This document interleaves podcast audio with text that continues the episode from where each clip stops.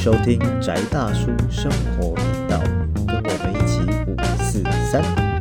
好，大家好，这里是宅大叔生活频道，我是 Yuzi， 我是阿威，我是 Jacky。啊，又回到我们的频道啦。啊，我们继上次对教你开运之后，我们又埋了个梗。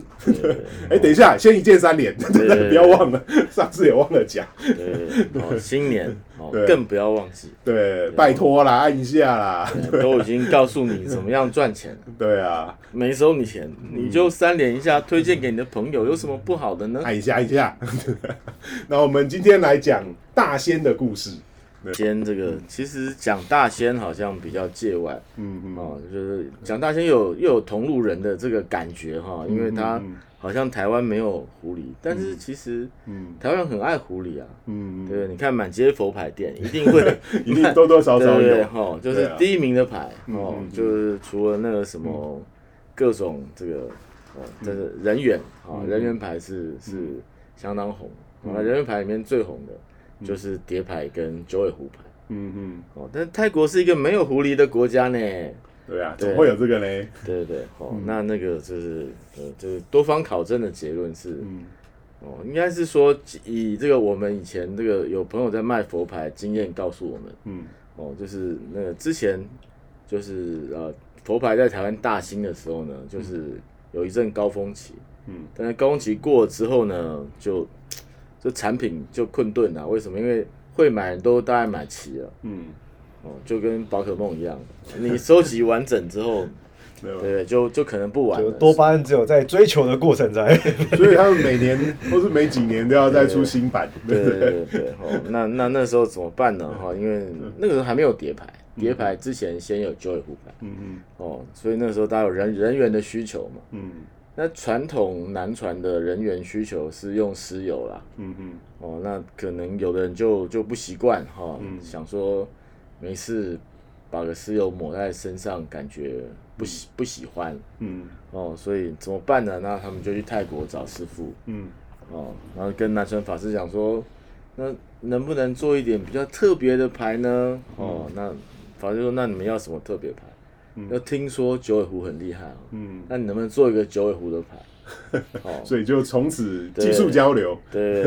然后那个就产生了两个分支嘛，然后一个就是那个用混沌魔法的概念来制作的九尾狐，这个泰国佛牌，就是法师就是那种，然后就是改包装，应该那比较像改包装啦。就是外包装与内容物不符。对，就外包装是九尾狐，然后这内里反正就是你要人缘嘛，你要爱情，对不对？那里面是用人缘法加持过的这个圣物，还是个女的幽灵之类的。对，就把娜娜包在里面，然后外面贴上这个九尾狐的这个商标。就跟那个现在什么抖音影片那种什么，那个什么火锅店。帮你加汤的都要戴个狐狸面具，对，就是就这样哦。然后另外一种就是这个真的跑去跟道教请了这个狐仙，我是跟其他民间信仰的巫师交流，跟有狐狸信仰的地方，对，然后就交流进去了，然后就有这个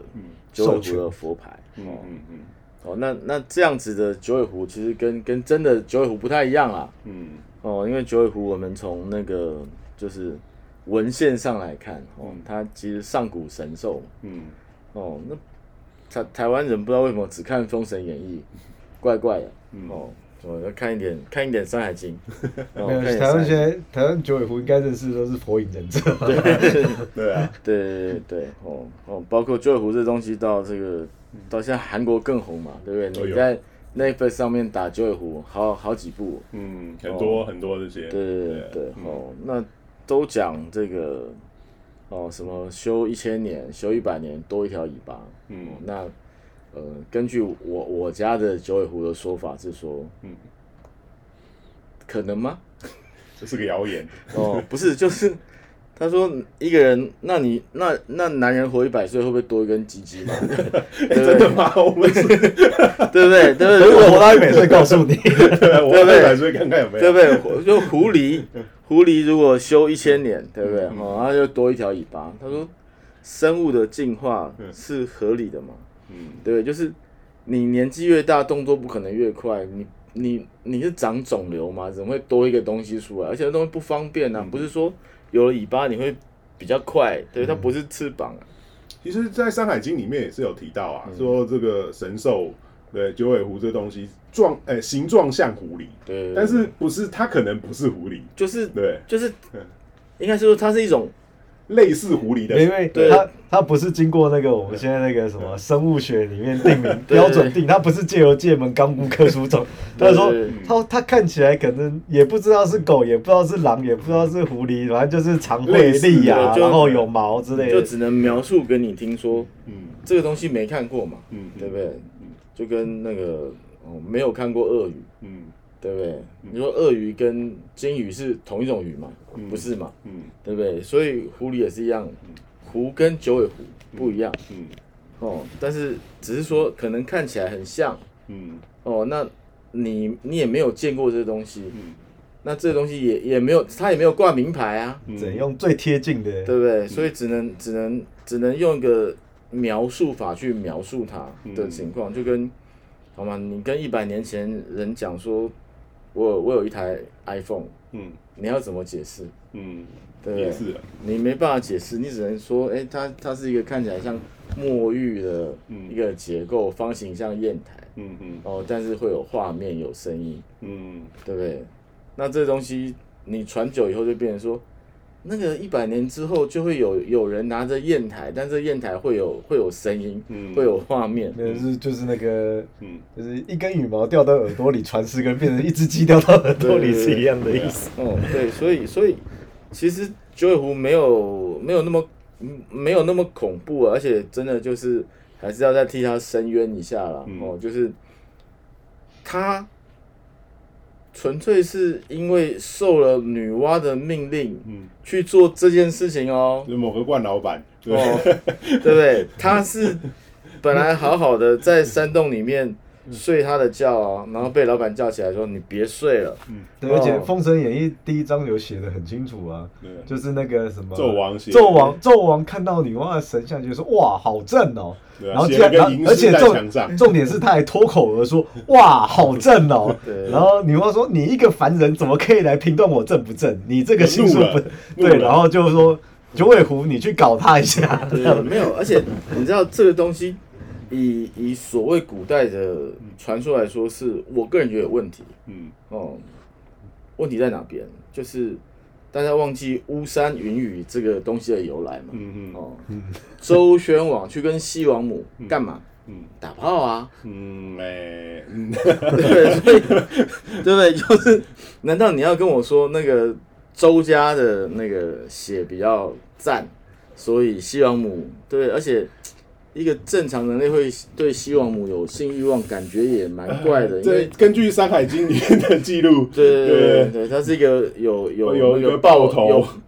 然后爆头，对，然后有尾巴的，对，所以对，看我讲的会不会遭天谴？不是现在网络上那种比较糟糕的粉丝说那个什么性癖恐惧源自于性癖不足。其实啊，我们后来看到的，后来我们认为的就是西王母或是东华公，对，东王母公，它这些也是到后来就是说就各种文学总合起来，对各种不同的神话系统的统合啊，对，当然是这样了。那我们也知道说，像在故事里面啊，就是九尾狐跟他也是西王母驾前4大神将嘛，对。然后还有另外就是蟾蜍三足乌，就是三角乌鸦，就是太阳的象征之一。然后还有兔子，对啊，这4种，对啊，是他的座前4大神将，对啊，所以这也有很多的传说的故事在这里面。那我们刚才也提到说大仙这个东西啊，对啊，大仙其实是一个。比较有礼貌的称呼，一般来说就是就是以北方来说的话，它就是有好几种嘛，就是可能会跟你在家里附近，对人类生活聚落附近会常看到的几种可爱的伙伴们，然后他会因为某些修行，然后认真修行，或是他遇到了某些机遇，然后就获得了超自然力量，对，或是他是某些超自然力量。以动物的形态出现，对，这其实有时候是互为因果、啊嗯、对，这样的情形。对，然后比较常见的时候，我们之前也查到一些很好玩的故事。那一个动物要成精，它可能要历经三种劫难，对对对，非常辛苦。对，第一种劫难就是童子劫，对各位家庭里面的小朋友，哦，就是修炼过程当中，你要第一个能够面对困难，你把它当成人类的那个修行的困难来说，这是很正常。对、啊，落在小屁孩手上，对对对，然后还被玩弄，活下来，对对对，哦，没有被玩死，哦，就证明你命有第一级够硬。对啊，哦，那你就可以继续往下修。嗯嗯嗯，哦。第二个等级，对，就是车官劫、啊，车官来啦，车官来，对，所以你想想也是很正常的，对啊，对，当你是一个小动物，你最容易碰到第一个困难，真的就是小屁孩，尤其是在以前没有电动玩具跟那个 Game Boy 的时代，或者是然后现在讲 Game Boy 也都太老了，哦，总之没有手机可以玩，被强力弹弓瞄准之类的，对，通常这些小动物第一个都是被小孩，哦，当成玩弄或者是虐杀的目标，哦，所以第一个你要先逃过童子劫，所以第一节叫童子劫。对，所以当第二节为什么是车呢？车轴劫，因为成人其实对于这些小动物没有什么太大的兴趣了、狐狸以外，因为狐狸有毛皮的问题，对，但是最常发现还是一样路杀，哦，对，就是你看那个石虎没事就被碾过了，对对对，对哦，就是石虎就修不成就这样，因为没事车关就过不去了，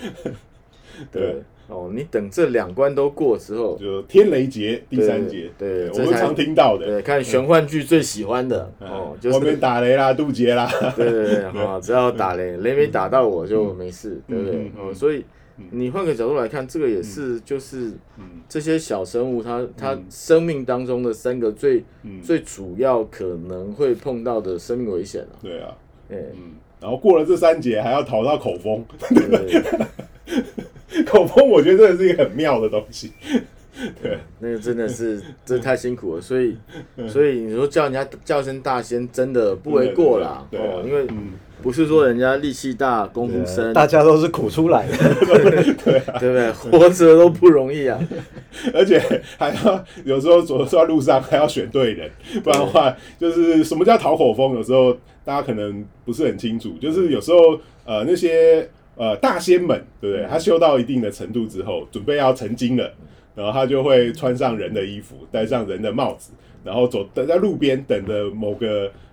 达官贵人或是路人，对，刚好经过的时候，他就会跳出来问你：“哎，你看我像什么？”这时候你的回答就非常重要了。对哦，就是这讨个好彩头。对哦，所以大家要记得要讲好话。对哦，讲好话对你绝对是有帮助的。对，你只要跟他讲说，哎，你看起来像个人，或者是你看起来像个神仙，他就成啦。对啊，但是如果你跟他讲，啊，你就是个老鼠，啊，你就是个蛇，或者是你就是个什么，然后他就会。扣除掉大部分的功力，就打回原形。这个回到我们什么幼教理论，不要骂小孩，你笨那个猪，对，是非常伤人的。对，他真的会产生这个状况，他就变猪了。对啊，对。然后，但是而且他被打回原形，还会找你报仇。对，哦，就一样哦，不是说啊，这打回原形他就变回畜生了，并不会，并不完全。打回原形，他变成一个威力强大的畜生。对，就是扣掉一部分功力啊。对，你把他善良的部分扣除了。对啊、这是最大的危险，就是变成冤亲债主了。哦，对，哦，虽然有人会说没有冤亲债主，不会，就是这样造成的，就是因为你嘴巴乱讲话，就是嘴巴欠奉。这上一集也讲过嘛，今年还要小心口舌。对对，今年哦，所以巨门化权要小心口舌。哦，那尤其是这个有女朋友或者想追女生的各位，特别重要。对，你的女朋友或者你喜欢女生问你说，我今天看起来漂不漂亮啊？超美。对，啊，只能讲这个。只能讲这个哦，你千万不要有其他多余的想象。我要做一个公正的评论，没有哈，你做了公正的评论，这宇宙对你也很公平。所以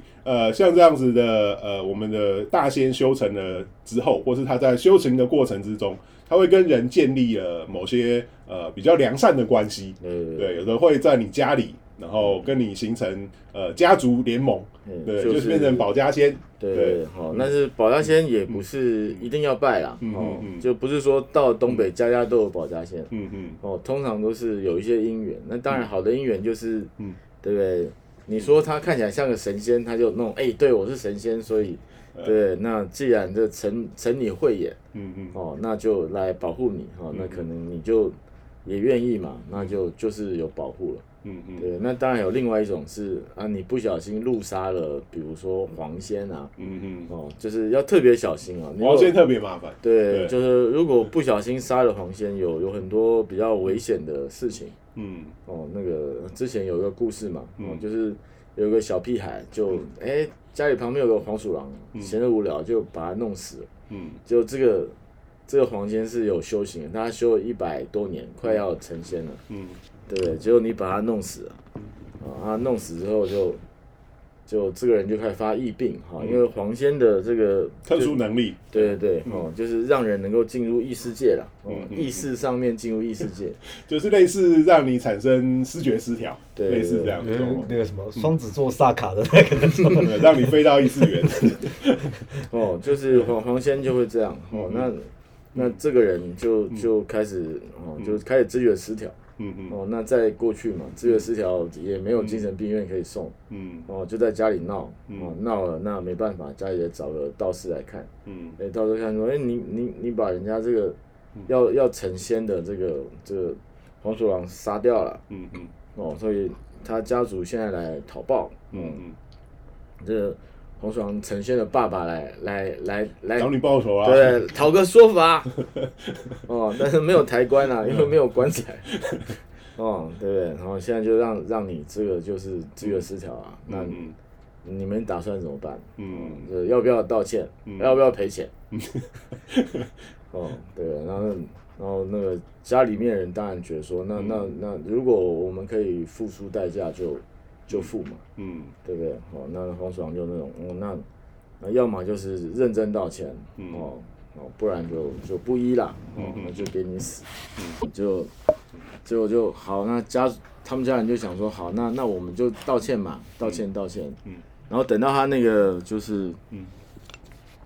这个神退下来之后，嗯，这当事人醒过来以后就那种啊，道歉，我就把他杀了而已啊，这什么了不起哎，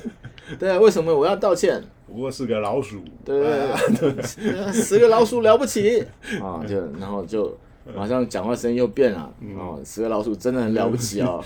哦，我现在要诅咒你的全家，嗯，对，然后后来就只好达成协调，就是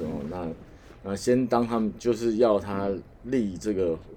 黄仙当他们家的保家仙，哦，但是前3年，就是还是要倒霉的，哦，因为这个。该清的账还是要清，对，欠人家一条命没有那么好解决，嗯，哦，但是3年之后就横发，哦，那就立了这个保家仙嘛，嗯，对，那有的保家仙是这样立起来的，嗯，哦，但是保家仙也是有一个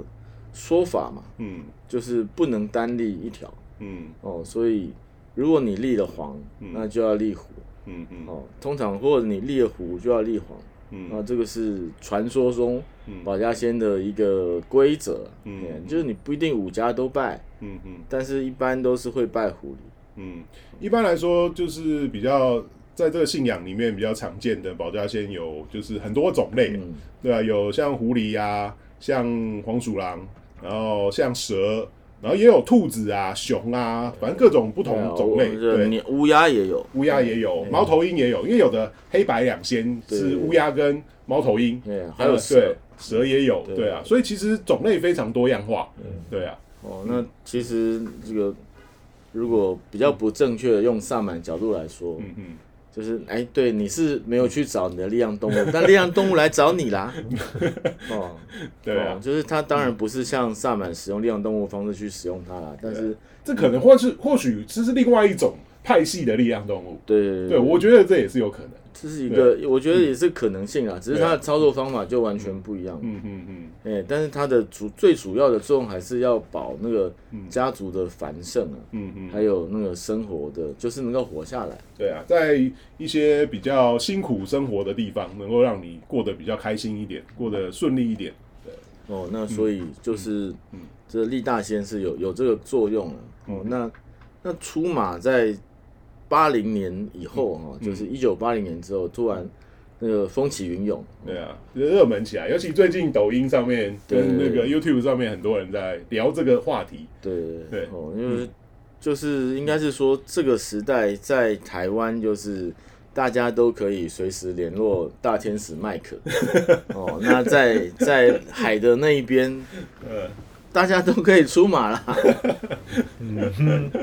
哦哦，就这年头人人装天线，人人有 WiFi。对哦，据说这是什么九次元扬声吗？是九次元吗？我不晓得几次元了，因为其实像我们有时候常会听到出马这个名字啊，那也有好几种说法嘛。那比较，我觉得比较可信的，或许就是出马其实是满语东北话里面的满洲话啦，对，萨满的神职人员或祭司的一个名称。然后后来跟汉人交流之后，因为汉人学他们讲，因为闯关东的时候，那些人就是要么就是山东人，对不对？有北方人，对，再不然就是河北人，哦，他们讲话那个口音，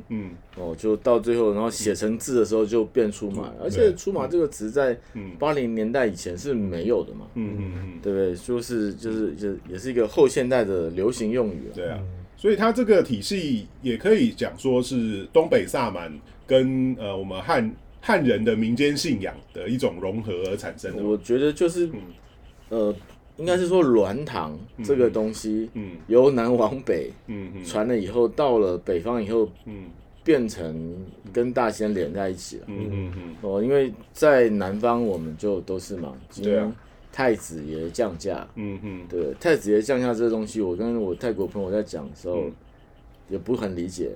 对，我就说那就是古曼童啊。其实我们因为其实以出马信仰里面也有所谓的有一种叫悲仙，悲伤的悲，它就是过世的人类，对啊。那我们在南方信仰里面有万应公嘛，对，有应公，然后万善祠之类的，然后有一些他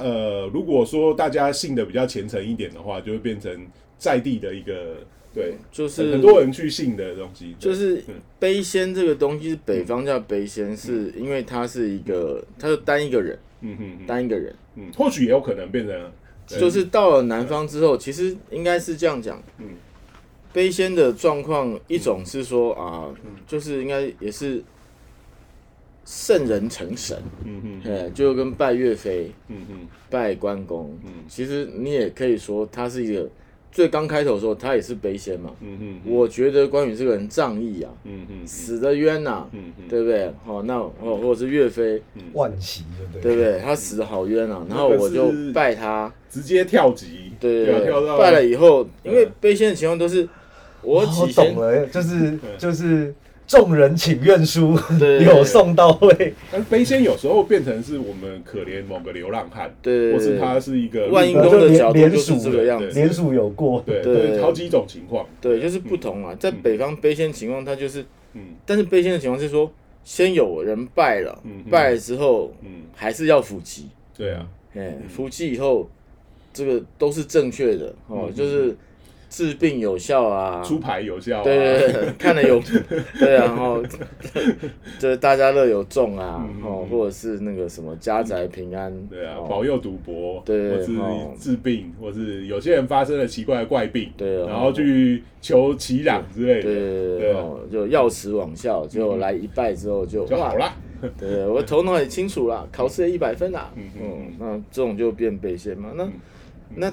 到南方万应公系统的时候，其实我觉得是同样的操作，但是处理的不一样的状态。某一种社会福利机构嘛，对，社会支持机构。对，就是比如说，